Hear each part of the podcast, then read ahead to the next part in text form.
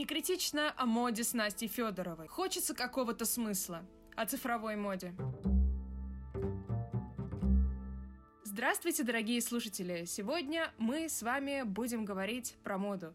Этот выпуск входит в нашу серию спецвыпусков «Некритично о моде» с Настей Федоровой, где Настя Федорова, пиар-менеджер Fashion Factory School, фэшн-энтузиастка и исследовательница моды, основательница канала «Модница-сковородница» в Телеграме, исследует, собственно, мир моды и часто помогает нам, приглашая очень умных э, специалистов, Например, в этот выпуск э, мы имеем честь, э, будем иметь честь разговаривать со Светланой Алексеевной, основательницей пиар-агентства FFLD, а также она преподает на курсе цифровой моды в Fashion Factory School, как я понимаю.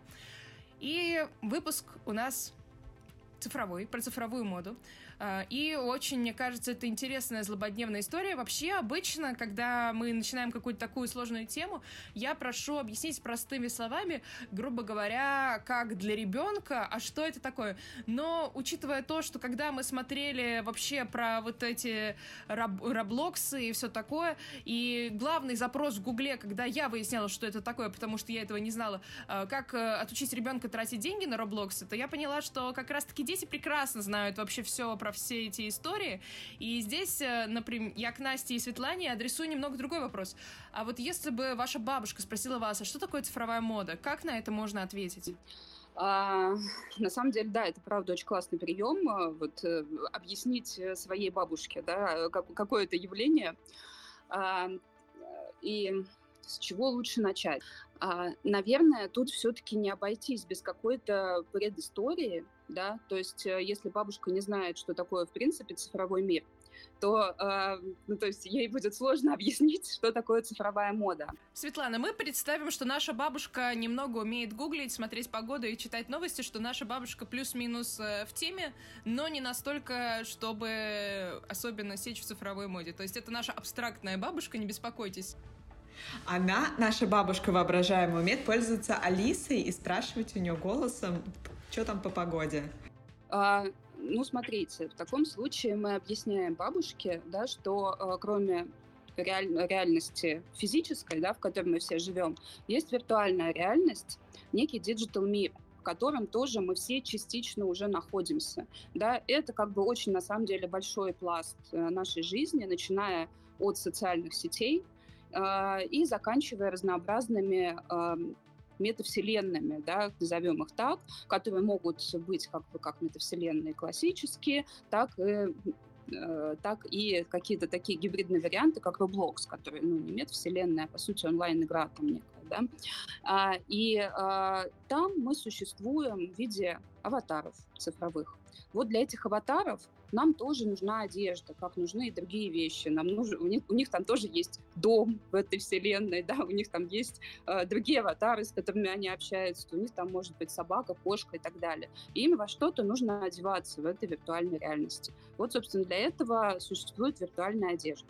Не знаю, насколько бабушка поймет, но надеюсь, как-то более-менее доходчиво. Да, мне кажется, что вполне прекрасно и понятно. Э, у меня сразу такой возник вопрос, например, если мы имеем дело с, например, э, нашими виртуальными проектами, то есть там э, маски, запрещенные соцсети, какие-то, которые часто тоже создаются брендами, это относится к миру цифровой моды или это немного отдельная история? На самом деле это все объединяется в такую сейчас очень глобальную большую тему, да, а, по сути, если мы вот говорим прямо о digital одежде, да, то там существуют определенные технологии ее создания. И э, маски к ней ну, не очень относятся, да, это совершенно по другим создается, э, так скажем, технологиям.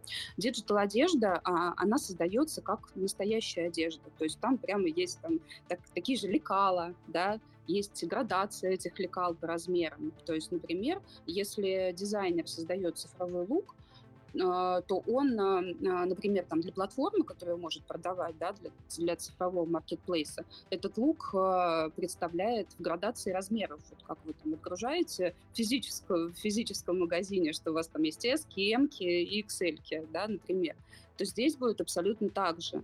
То есть э, это гораздо более сложная вещь, чем маски в Инстаграме, и поэтому ну, как бы она э, не так, э, это не так просто в реализации, как те же самые маски в запрещенной соцсети, и пока это не так распространено потому что это а, ну, там, более сложные технологии, б, это более сложная, более там, высокая стоимость изготовления даже самого, да, и э, это на самом деле не так понятно пока аудитории.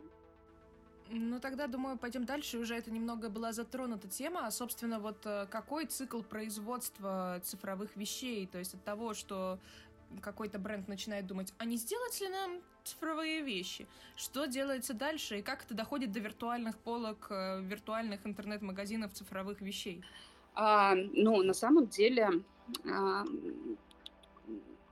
смотрите, у меня опыт взаимодействия именно с брендами, которые делают это как ну, одно из направлений бизнеса, да, то есть э, вот что прям вот у нас есть физическая одежда, а есть э, у нас направление создания именно цифровых коллекций. И поэтому э, эти бренды подходят э, именно к этому как к запуску коллекции. То есть абсолютно так же создается там мудборд, определяется состав коллекции или капсулы, да, а, разрабатываются модели, а, они разрабатываются потом в лекалах определенных, ну, в специальных программах, да, а, и далее уже а, это в специальных программах создается digital вещь, которая там может надеваться на аватара специального, там, опять же, в этой программе, и дальше с ней уже э, проводятся там определенные манипуляции технические, доводя, которые доводят ее до финального вида. И моя внутренняя бабушка а, просит уточнить, а, вот там вы рассказали про цикл, а как дальше, то есть как обычно происходит дистрибуция этой одежды? Объясню, почему я спросила обычно, потому что, а, ну, мы с вами просто там на мероприятии обсуждали, да, что поставки как бы изменились, что некоторые платформы, которые продавали, уже не могут. Поставки изменились, да-да-да, минутка политкорректности. Ну, то есть как э, продавать, ну, то есть мы поняли, что как она производится, примерно как обычная одежда, ну, там, плюс-минус, да, но как она реализуется, вот это хороший вопрос. А, как она реализуется? Ну, а, абсолютно также существуют э, там маркетплейсы или разделы на сайтах э, онлайн-магазинов, да, где э, представлена именно digital одежда. А, как это реализуется технически? Покупатель он может, там есть на самом деле разные варианты в зависимости от, э, мне кажется, а, используемых, используемых программ и там степени так скажем, технической прокачанности бренда, который с этим работает в том числе. То есть э, а, чаще всего это такая схема. Покупатель ну, оформляет покупку да, на сайте, покупает определенный digital look.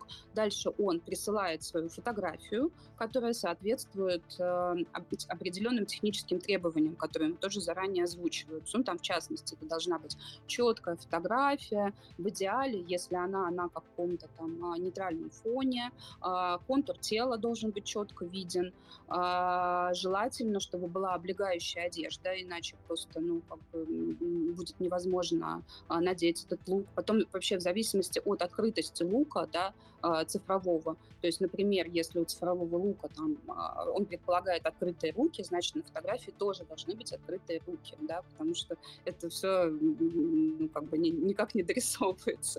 Вот. И в специальной программе надевается этот лук на человека. Для этого там в этой программе специальный аватар ставится позу человека на фото, на него надевается цифровой лук, и потом это все ну, как бы уже ну, монтируется, грубо говоря, с фотографией. То есть там процесс такой. Сейчас уже э, там на некоторые маркетплейсы предоставляют уже возможность просто загрузить свою фотографию, да, и получить ну, как бы мгновенно этот лук, то есть э, а, упрощается вот этот вот э, процесс, и э, он уже не занимает несколько дней, как это было раньше. То есть мы идем уже к такой полной автоматизации этого процесса. Ну, я знаю, вот, ну, вернее, как мы с вами обсуждали, да, что раньше были там площадки DressX и там некоторые другие, и они как раз очень хорошо как бы представляли там российских и не только российских а, дизайнеров. Сейчас там большие вопросы с этим. И я знаю, что нас будут слушать там студенты и Fashion Factory, и вообще цифровые дизайнеры.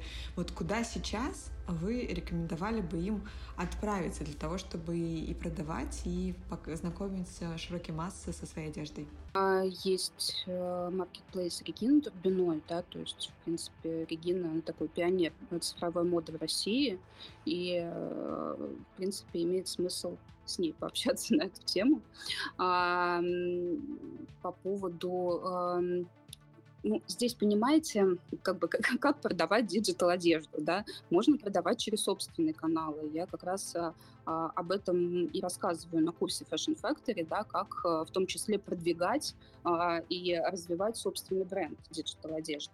А, на самом деле, правда, это очень сложный вопрос. Сложный вопрос, а, где продавать digital моду сейчас потому что э, все, кто хочет как-то коммерчески э, с этим взаимодействовать, э, все идут, э, мне кажется, либо в NFT, в тему NFT, да, э, либо идут, э, стараются э, заколлаборироваться с разработчиками видеоигр или с э, более крупными брендами, которые э, используют это больше как такие маркетинговые штуки.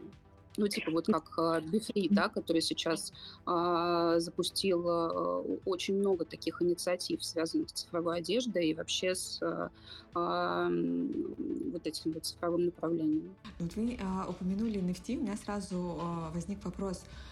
Есть ощущение, что NFT немножко мыльный пузырь. Это придумала не я, это говорят там умные эксперты, которым я доверяю, и это касалось и искусства, и вообще, да, что были там и криптоштормы, и, ну, кажется, что вот что как бы неоднозначно все в этом вопросе. И а, поэтому у меня есть ощущение, что вот NFT а, загорелась, да, как звездочка, потом погасла, потом вроде бы снова повестка началась, сейчас она вроде бы снова погасла. Вот как, на ваш взгляд, а, не является ли, ненавижу слово хайп, да, но вот эта вот вся история там NFT а, и в том числе и в одежде просто таким информационным поводом, на котором сейчас делают деньги а, те, кто умеет их делать, да, и потом он там лопнет как пузырь? Ну, смотрите, я не специалист по NFT, да, мягко говоря, mm-hmm. но а, вообще а, NFT используется уже для а, очень многих вещей. То есть это, а, если раньше про NFT говорили скорее там в разрезе такого коллекционирования предметов диджитал-искусства, да, а, то сейчас NFT это что-то, что обретает уже какое-то практичес... Э, какое практическое применение, да, то есть это не знаю, а, там бренды могут а, продавать NFT как приглашение на свои, ну, на свои показы, да, как там у Прада был такой кейс. То есть там mm-hmm. покупатели эксклюзивных NFT получают приглашение на показ, предположим, да, и здесь уже мы видим какую-то связку, что человек не просто там, он этот NFT как предмет искусства купил в свою коллекцию, и потом непонятно там, вырастет он в цене, упадет он в цене или вообще обесценится, да, а, он как-то его использовал для получения какого-то впечатления, да, грубо говоря, то есть уже было практическое применение.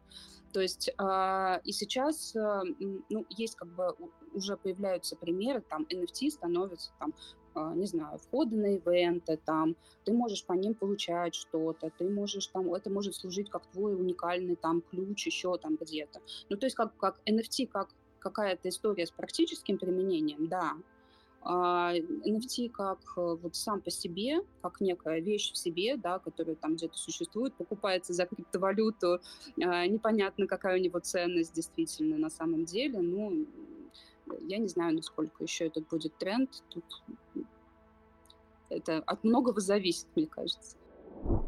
А я хотела а, немножечко обратно разговор э, перенести и поговорить еще раз чуть-чуть про то, как создается одежда. А вот мне интересно о том, мне интересно то, как именно она производится. То есть эту одежду производят полностью дизайнеры, то есть они разбираются во всех этих программах сложных и прочее, или все-таки им приходится взаимодействовать с программистами, которые непосредственно не понимают или не знают первоначально, как работают все лекалов, все вот эти вот э, вещи, которые связаны с созданием одежды. И как вообще происходит этот диалог, если он происходит? Ну, сейчас уже появляется специализация, да, 3D-дизайнера, который именно работает в fashion. И на самом деле это очень правильно, потому что это действительно такая как бы гибридная история, потому что человек, с одной стороны, он должен действительно понимать, что такое дизайн одежды, без этого сложно. Да, с другой стороны, он должен владеть всеми специальными программами. А, ну, на самом деле, я знаю там ну, как бы разные примеры, да. А, бывает и так, что дизайнер, прямо 3D-дизайнер Э, делает весь цикл сам, то есть сам разрабатывает саму коллекцию и э, потом делает эти 3D-модели, да. А бывает и такое, когда э, не знаю, там модели разрабатываются одной дизайн-командой, реализация происходит э, ну, там, другими людьми, которые больше отвечают за техническую часть, но они всегда понимают э, специфику работы с фэшном. Без этого сложно. А, интересно, сколько нужно учиться дизайнеру для того, чтобы стать цифровым дизайнером? Например, если мы говорим про какую-то там такую траекторию карьерную, может быть, вы знаете, так как вы преподаете? А, нет, честно, не отвечу на этот вопрос, потому что, а, если честно, я мало имею отношение, имею отношение к самой технической стороне производства mm-hmm. одежды. Я больше про там историю концепта и продвижения и каких-то проектов э, пиара, маркетинга с этим связано. Ну вот, а, хорошо, тогда просто немножко перефразирую. А, вот вы, у вас есть а, опыт работы и с физическими брендами, да, и с диджитальными. И как, на ваш взгляд, может быть, это не совсем, конечно, уместное сравнение, да, но какой бренд как бы сложнее делать, если ты начинаешь с нуля, да, если там за тобой не стоит какой-то великий инвестор, холдинг, whatever, а если ты такой энтузиаст, вот немножко накопил, получил дополнительное образование и решил что-то сделать. Как вы думаете, какие подводные камни там, да, и ну, в физическом мире, скажем так, и какие подводные камни в цифровом? Смотрите, я просто думаю, что ну, ну, как бы самое главное и там, и там это, э, в принципе, образование в дизайне, да, то есть, в принципе, человек, э, наверное, должен иметь какую-то базовую историю, связанную с дизайном одежды. Э, не знаю, есть ли у нас а, полноценные программы а, образования да, там для именно 3D-дизайнеров одежды, мне кажется, нет. Мне кажется, сейчас это только доп. образование. А, то есть, по большому счету, хорошему, мне кажется, человек, который, в принципе, идет там в создание виртуальной одежды, он должен иметь хорошую базу в одежде реальной. Вот, правда, мое мнение. А по поводу того, что легче создавать. А, ну, цифровую одежду создавать э, дешевле, безусловно, чем а, одежду физическую, да, потому что ну, как бы при условии, что ты овладел всеми нужными программами, и у тебя есть там полное понимание, как это делается. И, кстати, у меня буквально вчера была лекция в Fashion Factory School, и там на курсе есть девочка, она, у нее э, собственное ателье, и она, у нее именно такая цель, чтобы перевести конструирование одежды в digital формат, то есть ей это там как, как бы и э, не работать с конструктором с самим физическим, да, то есть это абсолютно там прикладная история, которая очень понятна и очень классная, да, то есть э, вот digital одежда, она облегчает по сути некоторые процессы, связанные с производством одежды физической. Ну и, безусловно, как я сказала, она дешевле в дешевле в э, производстве. И э, сейчас даже есть э, тенденция, да, что некоторые бренды, они свои коллекции, как, они как бы не, не делают, там, например, сэмплы, их производят в виртуальном виде и в таком виде там делают там, виртуальные презентации, например, там, для а, тех, кто хочет заказать, для партнеров, и потом там допроизводят это уже в физическом виде по заказами. Это То есть, по сути, там... Угу. Да, но это как бы позволяет, э, ну, во-первых, удешевляет процесс, и, во-вторых, э, и делает его быстрее, на самом деле, этот процесс. а, ну и, наверное, позволяет избежать перепроизводства какого-то потом дальнейшего.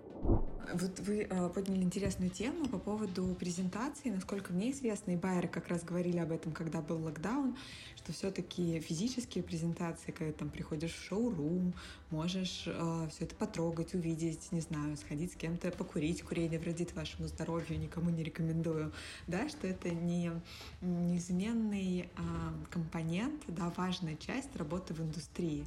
А, особенно если мы говорим там, про закупки, про а, там продажи, про то, чтобы произвести впечатление о чем-то, там договориться еще. Вот интересно, как этот вопрос решается в цифровой моде. То есть вот это вот тонкое человеческое. Ну, лично мне, как человек, который там уже 20 лет почти работает в моде, а, я считаю, что все-таки нет ничего прекраснее личного контакта с одеждой. Mm-hmm. И тоже я помню, там после локдауна было очень много вопросов, нужны ли, например, физические показы брендам. Но, а, правда, да, да, да. физического показа не заменит ничего правда. Вот то, какая атмосфера на живом показе, когда ты просто внутри этой всей атмосферы, вот музыка, люди, движение ткани, это не передаст никакой digital. Слушайте, вы еще а, упомянули по поводу того, а, упомянули, что можно цифровая одежда стоит дешевле в плане производства. Вот интересно, как а, тут строится тут ценообразование. Если, если мы там говорим про какое-то физическое платье, тут плюс-минус понятно. Логистика, там ткани, закупка, байер, там а, отшив, пошив сэмплов, ну и дальше там плюс-минус как бы моя внутренняя, типа не цифровая бабка, она понимает, да, а как э, считается стоимость э, продукта, если мы там цифрового платья, например? То есть из чего она состоит? Ну, смотрите, считается, э, тут, тут э, на самом деле, мне кажется, все считают по-разному. Вот по моему опыту считали часы работы дизайнера, а, энергозатраты, ну, то есть такие прямо вполне практические вещи, да, которые учитываются, плюс затраты на маркетинг. Это все закладывалось в цифровой продукт. Угу.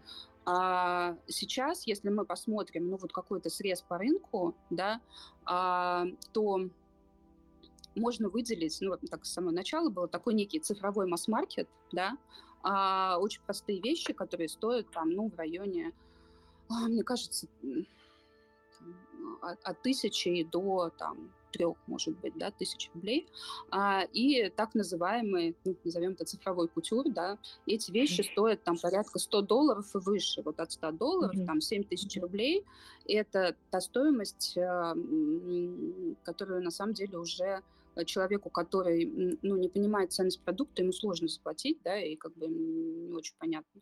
Вот. А, но в то же самое время все самые красивые дизайны, самые классные, вот они стоят примерно вот 100 долларов и выше да, и там до вот этой астрономической суммы, там, сколько там, 9 э, тысяч, 9,5 тысяч долларов, за которые, по-моему, вот за столько было продано самое дорогое цифровое платье. 9,5 тысяч долларов. А вы не помните бренд случайно название?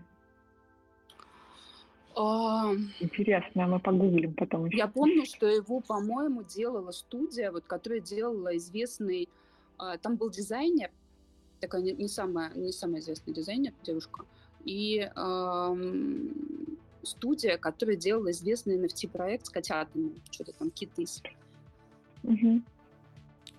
У меня Google тут открыто, Э, да, это голландский э, стартап э, The Fabricant, студия Depper Labs и художница Джоанна Джасковски, которая создает, кстати, инстамаски. Они сделали, как выпустили платье, которое вот было продано за 9500 долларов на аукционе. Код платья уникален и может быть использован в качестве криптовалюты. Вот, и модель адаптируется под фигуру заказчика. Так что здесь мы имеем дело как раз-таки не с эсочкой, эмочкой и элечкой, а с тем, что раз ты заплатил все-таки 9500 долларов, то оно точно на тебе сядет. Это, знаете, иногда приятно, потому что даже э, реальные бренды, когда ты покупаешь платье за 9500, не гарантируют, что оно сядет тебе по фигуре. Но это, конечно, в формате шуточки, но это, мне кажется, неоспоримое преимущество виртуальной моды, который... Вероника, это индивидуальный пошив, считаешь? Ты считаешь, что это твой как бы персональный кутюрье, который, да-да-да, на тебя посадил, все идеально. Вот, цифровой кутюр, в общем, э, мне кажется, прекрасная вообще э, история. Ну что, наверное, еще вопрос в том, э, а следует ли сейчас брендам обращаться в цифровую моду, или все уже вакантные места заняты, и теперь кто успел, тот и шьет виртуальные платья? Мне кажется, что э, на самом деле это голубой океан, честно. И э, все бренды так или иначе туда будут обращаться. Потому что все мировые бренды, такие вот именно гиганты, да, уже сделали это частью своей, ну не просто пиар-стратегии, а частью своей бизнес-стратегии да, и э, ну, у нас вообще есть тенденция, что мы все более диджитализируемся, да, в, в принципе. И э, вот цифровая мода — это такой как бы ответ этому. Да, это не тренд сам по себе, цифровые вещи. Это ответ на вот эту вот общую тенденцию, что мы идем вот в эту виртуальную реальность, да, что э, там поколение Z, в принципе, а, все больше и больше времени там проводит, да, и как бы онлайн-игры — это часть, абсолютная часть нашего лайфстайла. А, метавселенные уже тоже становятся частью нашего лайфстайла. А, бренды идут как бы в это, ну, плюс это упрощение, там, а, просто упрощение жизни там, клиентам, да, там, виртуальные примерочные, виртуальные примерки кроссовок перед покупкой, да, но это же все а, такая история, то есть а, мы о ней не говорим, когда мы говорим о цифровой моде, но это же связанные вещи, это одни технологии, это на самом деле одно направление, один тренд. То есть а, абсолютно точно туда смотреть нужно. Да? Другой вопрос, что каким образом? Потому что ко мне периодически тоже обращаются бренды и спрашивают, ну вот там, Светлана, все делают сейчас там что-то с цифровыми коллекциями, а нужно ли нам? да, и тут как бы ключевой вопрос, ну вот зачем, да, и как бы что вы хотите сказать этим своей аудитории. То есть э, там один вопрос, если вы действительно там запускаете функцию виртуальных примерочных, пожалуйста, там вот аудитория становится удобнее, да, а если это некое там художественное высказывание, да, ну, как бы, тут нужно смотреть именно на сам бренд, на ДНК бренда. Ну вот, например, мне очень понятно, почему в область цифровой одежды пошла Алена Ахмадулина, да, потому что вообще, в принципе, вот у нее есть определенная концепция бренда, физического бренда Ахматулина, который связан там с вдохновением сказками, да, там с неким таким уходом в сказочный мир такой нереальный. И вот цифровой, цифровая метавселенная, да, вот эта цифровая реальность, это тоже такого своего рода ну, тоже сказочный мир, только немножко другой, да, поэтому, ну, как бы для бренда это очень как-то органично получилось, да. А, прошлым летом я видела кейс одного российского бренда, давайте не буду его называть, но как бы бренд такой абсолютно классический, да, то есть абсолютно как бы casual одежда, а, очень практичный, видно, что он на консервативную аудиторию, и они зачем-то сделали, ну, как бы, дроп для, ну, там, адаптировав его для одной из метавселенных. А, ну, как бы ок, это там небольшой инфоповод, но, ну, как бы что, зачем? И дальше никакого продолжения нет, ну, потому что не очень понятно, зачем это бренду нужно. Понимаете, о чем я говорю? То есть там это никак не, не следует ни с концепции, ни с чего. Вот, как бы, что, что мы хотели этим сказать? А, я как раз думала, как политкорректно об этом спросить, чтобы никого не обидеть, потому что, ну, потому что вы прекрасно знаете, что не всегда а, хочется упоминать там название каких-то брендов, особенно когда там работают коллеги. Но у меня есть ощущение, а, и ко мне тоже постоянно приходят, говорят, помоги с NFT. Не знаю, зачем они приходят ко мне, потому что я не эксперт в NFT тоже. Они говорят, вот нам, вот реальный кейс, название бренда не скажу. Он говорит, нам инвестор, серьезный человек, дал много денег, потому что ему кто-то сказал, что NFT — это круто. И сейчас нам надо выпустить, ну, там, кейс полгода назад это было. Говорит, и сейчас к нам, а, нам надо выпустить какую-то NFT-коллекцию. Я говорю, дорогие, а какой KPI? Ну, типа, зачем? Как там, к чему идем? И говорит, ну, презентацию сделать хорошую. И я понимаю, как бы, коллег, и там ни в коем случае не, как-то не обвиняю их ни в профессионализме, но вот такой кейс. И у меня есть ощущение, что все побежали, да, и я побежал. И опять же повторюсь, что нас а, будут, очевидно, слушать и выпускники не только Fashion Factory, но вообще молодые дизайнеры. И вот как, на ваш взгляд, когда и как отследить бренду, все-таки подходит, э, стоит ли ему туда бежать или нет. Потому что если мы говорим про бренд там Алены Ахмадулиной, да, вы там очень точно привели пример, тут понятно, ДНК, огромный многолетний опыт, сказочная вот эта вот вселенная, тут понятно, для чего бренд идет. Да? А если мы говорим про какого-то какой-то все-таки небольшой бренд, который еще, знаете, ДНК конечно, собрал, но еще там тестирует его на реальность. Вот как, э, как бы тут обстоит дело? Ну, э, понимаете, тут нужно смотреть, что за бренд и вообще какие цели. Mm-hmm. Да, вот э, если сделать просто что-то для инфоповода, ну, как бы можно сделать, мне кажется, ну, какие-то, можно, можно и не так заморачиваться, можно что-нибудь другое сделать.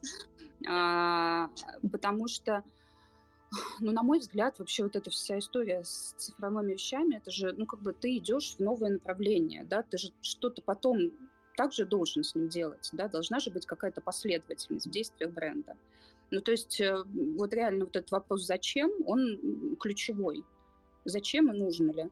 А, стоит ли идти а, мне кажется, а, ну, как бы, если бренд, в принципе, ну, правда, хочет заявить себя, заявить себя на этой новой территории, да, то есть э, здесь нужно смотреть, например, либо он обращается к новой аудитории, да, и поэтому ему нужно, например, там, для Roblox для того же что-то сделать, ну, предположим, да, хотя бы сделать эту заявку, что мы как бы хотим еще вот эту аудиторию новую для нас, например, которая младше, чем наша текущая аудитория. И поэтому мы хотим вот как бы так, да. Потом, э, что еще? Если, ну, как бы просто выпустить NFT, ну, как бы вот что они? Они же, они же должны быть, э, ну, эти NFT о чем-то, да. Вот мне очень понравилось, как сделал Бифри, да, опять же. Это очень а, классный кейс, то есть они выпустили э, там некий ограниченный набор там этих э, токенов, да, они, да, они их раздали там всем желающим бесплатно, там были токены разного формата, какие-то просто давали скидку в бренде, то есть, понимаете, они людям раздали скидку в своем бренде, кому-то они раздали, э, не знаю, там, от партнеров, какие-то бонусы, кстати, мне кажется, от Fashion Factory там тоже были какие-то бонусы, насколько я помню, да, или нет? Я не знаю, если честно, я присоединилась а. только в январе, это как-то было без меня. Ну вот, э, э, там были бонусы от партнеров, э, и там были какие-то еще, э, какой-то был один токен уникальный, который давал возможность, э, не знаю, там, получать от них боксы потом там, с набором одежды да. То есть, понимаете, они не просто выпустили NFT, они как бы сделали вообще просто такую 360 активность, очень крутую, с вообще с вовлечением огромного количества аудитории, с классным инфоповодом. В этом все написали. Ну, то есть вот в таком формате классно делать, правда. А сделать просто, ну, вот ради того, чтобы сделать, ну, это, не знаю. То есть тут ключевой вопрос даже не в том, чтобы что-то сделать э, на, на поле, а за, на этом поле новом, а зачем? Да, то есть если это классно мэчится с, там, с ДНК, если это укладывается в целом в пиар-стратегию бренда, там, в, в бизнес-стратегию, то, конечно, надо делать, да, и как бы это очень, ну, там, многообещающая история. А, и это будет, безусловно, развиваться. Вот, но э, именно как э, хайп, мне кажется, это уже проходит. То есть это вот, а, может быть, вот в, там, в 21 году это было всем интересно, как именно как хайп, да, потому что всем не очень было понятно, о чем это. Сейчас уже всем понятно, о чем это, там, плюс-минус, а, и хочется уже какого-то смысла. Хочется смысла вообще во всем, мне кажется, это генеральная вещь и мысль, которую можно выносить просто в цитату этого подкаста. А, но мы пристеп да, хочется просто уже какого-то смысла о цифровой моде. Я считаю, это просто гениально. А, но в любом случае у нас постепенно уже это тайминг подходит, поэтому Алина, Настя, если есть вопросики, можно их позадавать. А, может быть, мы что-то не успели обсудить из того, что планировали. Настя, что скажешь? Или мы уже молодцы? У меня есть... А, мы уже молодцы, безусловно. У меня есть там, последний вопрос. А, Светлана очень там точно выразилась, что есть разные все таки цифровая мода. Ну, что есть, во-первых, разные там площадки и разные форматы. А, и вот интересно, я просто помню, что я читала исследование Маккинси, по-моему, к 35-му или там 33-му году они говорят, что 60% или 70% там совещаний или каких-то встреч бизнесовых, они будут в метаверсах, они не уточняют, что это значит, но тем не менее, может быть, там vr или там что-то еще. И а, как раз мои знакомые, тоже цифровые дизайнеры, они говорят, классно, наверное, будет востребована одежда для этих совещаний, потому что сейчас же важно, в чем ты пришел на физическое совещание, важно, в чем ты пришел в Zoom, опять же, да. А, вот интересно, что, возможно, будет развиваться вот это направление. И для меня это было совершенно открытие, потому что я об этом не думала. Да, Светлана, вы как а, визионер, да, и исследователь этой темы, может быть, вы видите еще какие-то неочевидные направления, да, помимо на одежды, помимо надевания платья на фотографию. Вот тут очень интересно. А, но на самом деле то, о чем вы говорите, оно уже существует. Я на самом деле я не очень помню, как называется этот, этот вид. Ну, это наверное, тоже наверное, как, как аналог метавселенной. И, по-моему, это даже российская разработка, боюсь ошибиться, потом могу уточнить. А, это действительно используется для совещаний, там, если у людей есть эм, вот эти AR-очки, да, они их надевают, и вся компания, вне зависимости от того, где человек находится, оказывается в неком пространстве, в метавселенной, да, и люди там как бы все, они видят друг друга, они общаются там и так далее. То есть, и, и это действительно уже используется именно для совещаний. То есть это как бы проект был, который создавался именно для этого. Я посмотрю, как он называется, я забыла, к сожалению цифровой одежды, да, безусловно. На самом деле об этом говорили еще очень много, начиная с пандемии, да, что, да, вот мы все сейчас там в зуме, э, в домашней одежде, в пижаме, и что абсолютно точно нам нужны программы, которые э, программы на самом деле уже есть, которые надевают на тебя там костюм, даже если ты вышел а, в пижаме. Но как бы это все будет совершенствоваться, и, безусловно, это все конечно, это, это уже часть нашей жизни. И тут вопрос только в том, что эти программы будут технически совершенствоваться. Ладно, кто-нибудь из нас уже пробовал что-то такое? Я вот... Э, моя бабка говорит, что нет. Ладно, может быть, у вас был опыт. Но именно прямо, чтобы это было метаверс, нет. Я помню, что было одно время, популярно для телефона приложение, где можно было разные платья виртуальные примерять. Вот я примеряла. Но там потом сначала ты примеряешь, потом тебе говорят, а теперь заплати. И в этот момент э, я растворилась э, где-то в пространстве, очень аккуратно и очень э, обидно для людей, которые занимались созданием этой программы. Наверное, это был DressX, мне кажется, что-то подсказывает. Но это было и года два назад еще такая игрушка, поэтому название стерлось. Э, Алина, у тебя был какой-нибудь такой опыт? Мне это немного напоминает, как в играх э, покупали раньше, да и сейчас, наверное, тоже себе какие-то э, какое-то оружие, тоже какие-то накидки меховые, вот это все. Вот для меня вот эта вся история четко ассоциируется с вот этими вот играми, в которые играли мои одноклассники, и я тоже. Ну, так и есть, только теперь э, тебе а, нужно достать свою карточку, чтобы играть в эту игру. На самом деле а, в Roblox, собственно, так и происходит, да, и, тут, и за этим туда идут э, в том числе и люксовые мировые бренды, потому что они создают виртуальные копии своих а, вещей, и а, те, кто играет, собственно, в онлайн-игру, их покупают, и таким образом, ну, там, они работают работают с более молодой аудиторией, приучая их с самого раннего возраста к своим продуктам. То есть в этом, в этом собственно, бизнес-стратегия тоже состоит. И э, последний, наверное, вопрос про бизнес-стратегию. Когда я еще занималась Q, это сервис вопросов и ответов, он в экосистеме Яндекса, а у нас был вопрос, и мы не нашли на него ответ, и даже там очень серьезные люди, которые э, и работают в моде, умеют читать деньги, и делают это много лет, тоже не знали ответ на этот вопрос. По-моему, это был Roblox, а может быть нет, какая-то метавселенная, скорее всего, Roblox.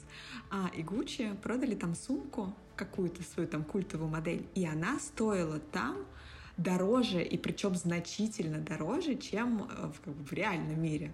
Но в реальном мире ты можешь еще по, походить с ней там по Патрикам, условно погулять, потом ее еще сохранить, либо передарить внукам, перепродать на ресейле подороже, а в цифровом э, как бы, мире ты такого как бы не сделаешь, но в целом. И разница была значительная, и мы вот гадали, потому что вы знаете ответ на этот вопрос, меня до сих пор просто он не отпустил почему эта физическая, эта цифровая сумка стоит ну, там, типа, в разы дороже, чем э, физическая. И, по-моему, тогда она была одна. То есть там не была какая-то коллекция, они вот одну, один айтем продавали. Но опять же, да, эм, это отражение тренда, мне кажется. Это связано с, эм, с общим трендом, что с этим общим трендом диджитализации да, и ухода в виртуальный мир.